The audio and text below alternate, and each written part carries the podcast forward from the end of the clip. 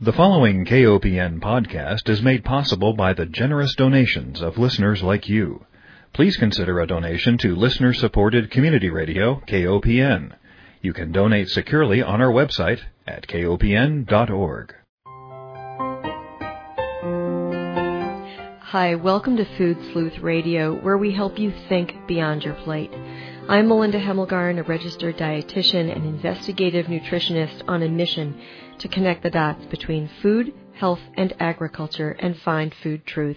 And today is a real honor to welcome my guest, Dr. David Mortensen. He is a professor of weed ecology at the Pennsylvania State University. He has a long professional experience, including testifying to Congress about herbicide resistance, participating in workshops that include ecosystem services, charting a sustainable path forward, and the Herbicide Resistance Summit. He is well published and the recipient of numerous awards, including the Sustainable Agriculture Leadership Award in 2014 from the Pennsylvania Association for Sustainable Agriculture and the Weed Science Society of America's Outstanding Peer Reviewed Paper, as well as Outstanding Researcher and Fellow. He has an impressive professional preparation. He received his undergraduate degree in botany, his master's degree in physiological ecology, and a PhD in crop science and soil physics from North Carolina State University. Welcome, Dr. Mortensen. Thank you, Melinda. It's a pleasure to be here. Well, I want to ask you, how did you become interested in weed science?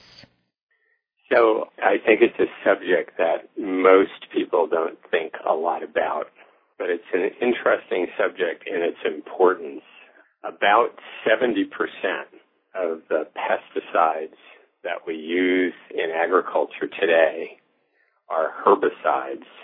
It's a kind of pesticide that's designed to kill weeds growing in farmers' fields across the country. And so I had a real interest early on in going from a more basic botany education that I received at Duke University to applying some of the ideas that I learned about the ecology of weedy plants there to agricultural settings and had the good fortune to study at North Carolina State University where I you know, really got my feet on the ground out in agricultural fields. And my interest was to work with farmers through the years, and I've been doing this now for almost 30 years, where we could design approaches to managing agricultural pests where those management approaches relied less on pesticide use. And if you're going to take a big hammer to that problem, if you're going to look for where are most of those pesticides being used, the first place you look is in weed management, given the 70% of the pesticides are, are used for that purpose. And that's what really got me going. I, I have a sustainable food systems interest and uh, environmental stewardship interest that kind of came together. Mm-hmm. Well, I wanted to have you on as a guest because I wanted to talk a little bit about some of the herbicide resistance that we're seeing, I think secondarily to the GMO crops that were designed to be resistant to the herbicide glyphosate. But then also I want you to describe to us a little bit about what some of the unintended consequences beyond herbicide resistance have been in the field? You know, what kinds of biological changes have you seen? Mm-hmm. Yeah. So we have these genetically modified crops, by and large, to date. You know, the big commercialization of a genetically modified trait was the modification of crops to make them resistant to herbicides. And the way that that was achieved. And then the idea was that if the crop plant was resistant to the herbicide, you could apply the herbicide over the top of the crop and kill the weeds, and the crop would be unaffected, and you would achieve the weed killing, the weed control that you wanted and desired in that field. That was the thinking. And so to achieve that, what happened was genetic engineering methods were used to introduce genes into crops like soybeans first, then corn, and then cotton and alfalfa crops like those, but the first one was soybean. So basically soybean and corn that would make the plants resistant to a herbicide that kills most plants. It's not very selective. The farmer would apply the herbicide, the weeds would die, and the crop wouldn't die. So you would transform the crop genetically, and then the weeds would be killed. And this came online in 1996 in soybeans. And today, about 94% of the soybeans that are grown in the United States are genetically modified resistant soybean that have been made resistant to the herbicide glyphosate. You can then apply this herbicide glyphosate that kills weeds and it doesn't kill the soybean or the corn crop. A very large percentage of the corn has been transformed to be herbicide resistant. So back when I started, I started as a young scientist back in the mid to late 1980s. In those days, seed companies were, there were many, many, many, many independent seed companies. And then there were the input manufacturers, and those are the companies that manufactured and sold the pesticides that would be used for pest management in the crops. During the late 80s and early 90s, there was a a huge collapsing of the number of seed breeding companies, and many of them were bought up by the input companies. Like, for example, the company that manufactured manufacturers glyphosate and has the patent for glyphosate resistance is Monsanto. They bought many seed companies. Dow AgroSciences bought many seed companies. Bayer Sciences bought many seed companies. And soon it was the case that a very large proportion of the seed breeding companies were owned by the input manufacturing companies that also owned the patented resistance genes that were being inserted into the crop genome. And so there was what there's something happened then that's unique to agriculture and, and it's something that I think is, you know, we don't hear a lot about because it's just not something that's discussed very openly. And that is that we had what I think of as packaging that occurred in the late 90s and, and now today it's, it's manifested in a, in a very kind of complete way. And that packaging at first was you put the gene into the crop seed that you now own as a company and you also own the herbicide that matches that gene in the crop, and you sell them together as a package. In the last five to ten years, the package has been expanded with insecticide and fungicide treatments that are applied to the seed of the crops. So this doesn't have anything to do with genetic modification, but just has to do with this one stop shopping where the farmer buys the seed that's treated has the genes in it, and then the company that's selling the seed is also selling the herbicide that's going to be applied that matches the genes that are in the crop. And that's kind of the way that a very large proportion of the corn and soybeans are being handled today. And that's kind of where things are. You've laid a very nice framework for us to understand how these products came on the market and how the manufacturers seem to have a tidy package in that they're selling both the seeds and the herbicides that are designed to be used with the seeds. But as many smart farmers predicted early on, we've seen weeds that are now developing resistance to the products designed to kill them. And so what concerns me as a dietitian, as someone who pays attention to how the environment impacts our health and how food and water interact with that, is that there are now going to be new genetically modified crops that are resistant not only to the glyphosate, but now to another couple of herbicides, 2,4-D, as well as dicamba. And correct me if I'm wrong, but it's my understanding that when these products are tested for quote unquote safety, they are tested individually and not in combination. So we have tests looking at glyphosate, but not glyphosate plus the inerts that come with it.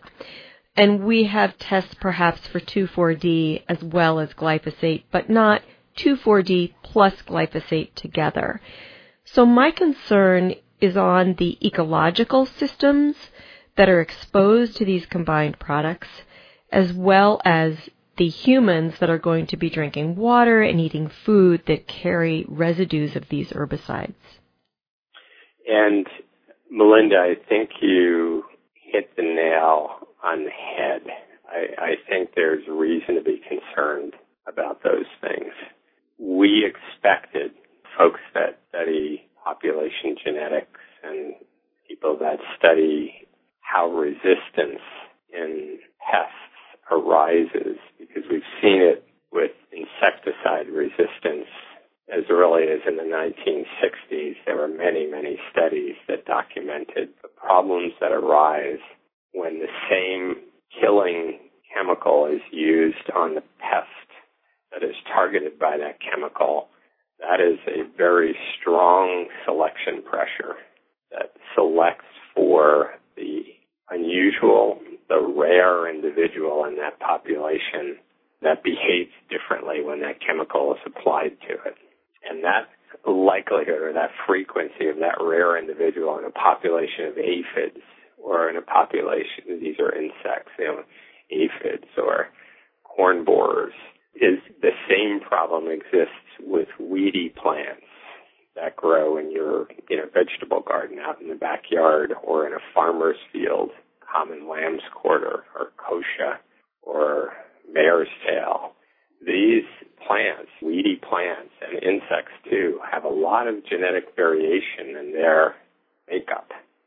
That means that there is some likelihood that there's a rare couple of individuals in that population that is carrying resistance traits that are selected for when you keep using the same killing thing. So when we started using the same herbicide because there was one genetically modified trait that became such a big seller, which was the resistant trait to glyphosate, it was very predictable that we would see resistance begin to be uh, appearing in the weedy plant community that the farmers are trying to control.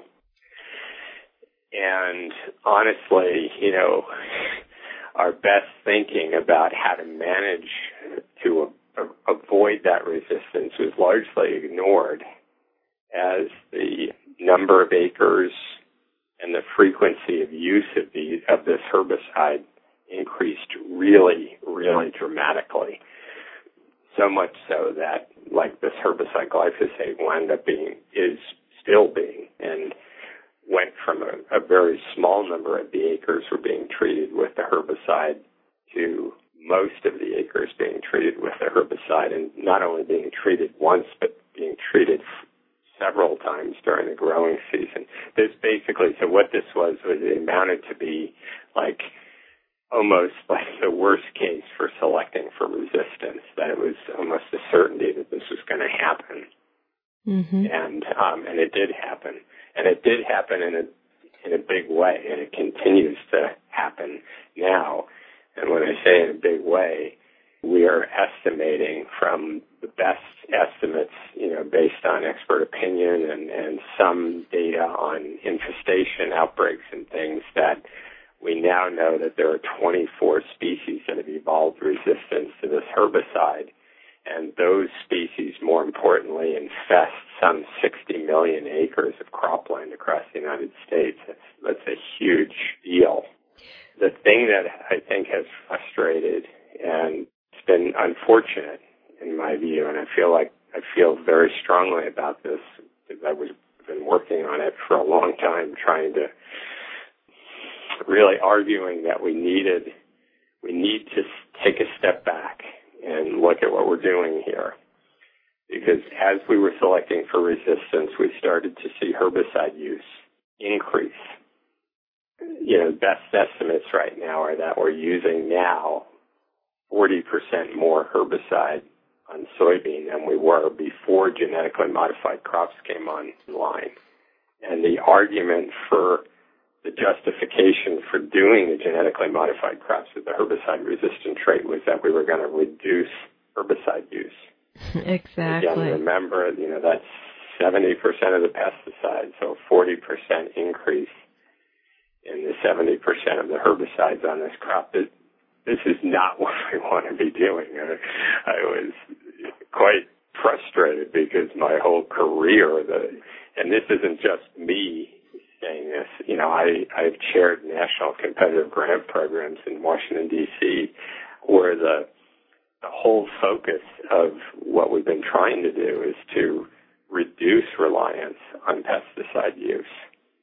So what we've seen to date then, Melinda, is we've seen this increase, but my concern is that because of the resistance that's developed, and this is where, you know, your question was ending, you were saying we have now have this next generation of genetically modified crops that now doesn't just include one trait for one herbicide, but where we're adding a second trait that enables the person trying to kill these now resistant weeds to apply two things over the top of the crop. And those new traits that are being added are new traits for old herbicides. Uh, so these are some of our oldest herbicides, 2,4-D and dicamba. And we projected, and I think it's very much I mean, it's what the USDA basically accepted our projection, but then, you know, ruled against what we had been arguing that, that we're going to see a four to eightfold increase in the use of these compounds on our main crops across the United States. So a four to eightfold increase in the use of things like 2,4-D and dicamba. And I think that's a really bad idea. Yeah. I, I just, it just doesn't make any sense that we're doing that. Well, let me take one moment and remind our listeners that if you're just joining us, you're tuned into Food Sleuth Radio, and we're speaking with Dr. David Mortensen. He is a weed ecology expert and professor of weed ecology at the Pennsylvania State University. You know, the EPA tells us that these herbicides are safe, and yet I don't think that we have enough evidence to say that we've looked at the unintended consequences of the combinations of these herbicides, and as you mentioned, this four to eightfold increase of their use.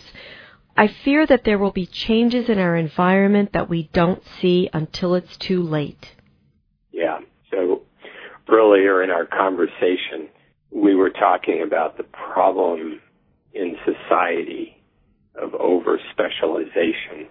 And I think this is a good example of this problem. The focus is on coming out with a altered genome of the crop seed that lets us use these new pesticides, these new old pesticides over the crop seed. And our understanding of the broader reach of that decision, the decision that we're going to start doing our cropping in this way, where we're going to use more of these other compounds, these other pesticidal compounds. Our understanding of the of the broader reach of, of the of that decision is is very very limited. I would say. In what ways is it limited? We might ask. Just as you said, Melinda, our understanding of the um, the way in which mixtures of these compounds work in the environment, the way in which mixtures of these compounds influence our health, the way in which mixtures of these compounds influence other plants that are not targeted, you know, for, for being controlled by the herbicide is very poorly understood, actually. During the course of the discussions about this technology over the last couple of years, I've had the really good fortune of sitting in with some very thoughtful, you know, very bright people that have talked about some of their concerns about this. And some of those people are, are people that work in the area of, of public health. And this is not my area of expertise, but I have sat in with folks that are directors of medical centers, the Mount Sinai Medical Center, folks from the public health program at Harvard and the ecotoxicology lab at Yale, some really renowned scientists, and increasing the use of herbicides like 2,4-D in the way that my group here at the university has projected, again, like, you know, order on the order of like four to eight fold increases in the use, coupled with folks that work in the public health field who are very concerned and, you know, people like Phil Landrigan, who was the chair of the National Academy of Sciences panel on pesticide effects on children, who are very concerned about the exposure of children and of adults to, to these compounds, whether it be where they're in close proximity to the fields that are sprayed or to the consuming public or in the water that they're drinking.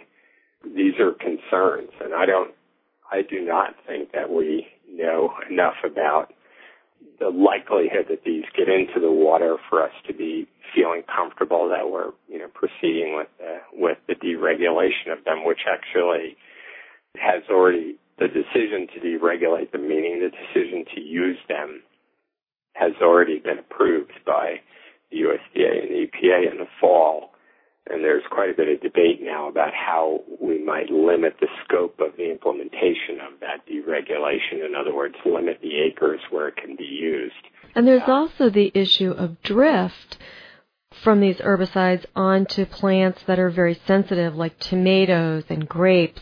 And I always think about, gosh, if we lost those crops by mistake, one of those unintended consequences, we would be losing from our plates really beneficial foods.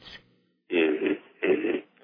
Yeah, I, I, this is a serious concern of mine. And interestingly, when I, and I think the companies are concerned, the companies that sell these herbicides are concerned enough that when the deregulation decision was made in the fall, that, that the companies could read the seeds that have the, the 2,4-D and the glyphosate trait in the seed, and that 2,4-D and glyphosate would be applied across these, you know, fields, large scale, the decision was made to allow that practice first in the states where, you know, that are predominantly that are the corn and soybean states. Yeah. So these would be like the Midwestern states. In my state, Pennsylvania, if there, there's some cool data that you can look at and look at the diversity of crops in a given local region and in the states kind of on the fringes of the country, California, Pennsylvania, the Northeast, the North Central states like Michigan and Wisconsin, crop diversity is very high. You could have a small geographic region reporting district that might have, you know, in the ballpark of 30 to 50 crops in a small reporting district, whereas let's say out where where you are, Melinda, in Missouri, Illinois, Iowa, the crop diversity drops to as low as three to six crops in a reporting district. So the likelihood that drift becomes a problem for an adjacent farmer in a place where crop diversity is low is very low. And where crop diversity is high, let's say where you've got a lot of people growing peppers and tomatoes and grapes and crops like that that are known to be very sensitive to these kinds of herbicides, these auxinic herbicides. The, the deregulation was not allowed in those states. Mm. Now, you've got so much experience with weed science. You must have some ideas of alternatives to this, by lack of a better term, I would call it a, an herbicide treadmill. But through your research, and we just have a few minutes left, can you describe what some alternatives might be to this overuse of herbicides? Yeah, so there definitely are alternatives, and we've been arguing as best we can. You know, let's look at some of the alternatives. And I've had people accuse me of being an anti-chemical radical because I've suggested strongly that we look at some alternatives to herbicide use. But I am not necessarily saying no herbicides can be used. In fact, I, you know, for, for the larger farms, I haven't been arguing that. But we could come way down on herbicide use. There have been studies done, reputable studies done, uh, in the Midwest where we've reduced herbicide use significantly, like three quarters of the amount of herbicides used, and had very high levels of pest suppression. And that's because we've done things like rotate the crops, increase the crop diversity and rotation. That's because occasionally tillage is used to break the life cycle of the weedy pest plants. And there again, I've been, I've had people say, gosh, you know, if we're going to do no-till and you're suggesting we do some tillage. But actually the, the fact is that a lot of the so-called no-till is actually no-till maybe for a year and then tilled the next year and then not tilled the following year. And there's very good evidence from lots of studies that you can actually put together a combination of these tactics to keep the populations down. And another practice that we're very excited about is the potential for cover crops to achieve this pest suppression. And I think as we go forward, what we need to challenge ourselves with is to be thinking about methods of farming where we string together practices that don't just provide weed control and suppression, but actually provide many ecosystem services. And I think cover cropping is a great example of that. You well, get pest suppression, you get nitrogen fixation, you get enhanced carbon storage in the soil, etc. I mean, I, I could go on, but that to me is a really exciting area. So we do have alternatives, and I think what we should be focusing on is figuring out ways that we work with farmers to figure out which of these alternatives can be practically implemented, you know, where they're tractable into the farming systems rather than to rely on a largely herbicidal fix to, to this problem. Well, Dr. Mortensen, we'll have to end our interview there. I will direct people to your website for more information. In closing, I want to thank our listeners for joining us. I want to thank my guest, Dr. David Mortensen, Professor of Weed Ecology at the Pennsylvania State University, and remind everyone that Food Sleuth Radio is produced by Dan Hemmelgarn at KOPN Studios in beautiful downtown Columbia, Missouri. Thank you, Dr. Mortensen. Thank you, Melinda.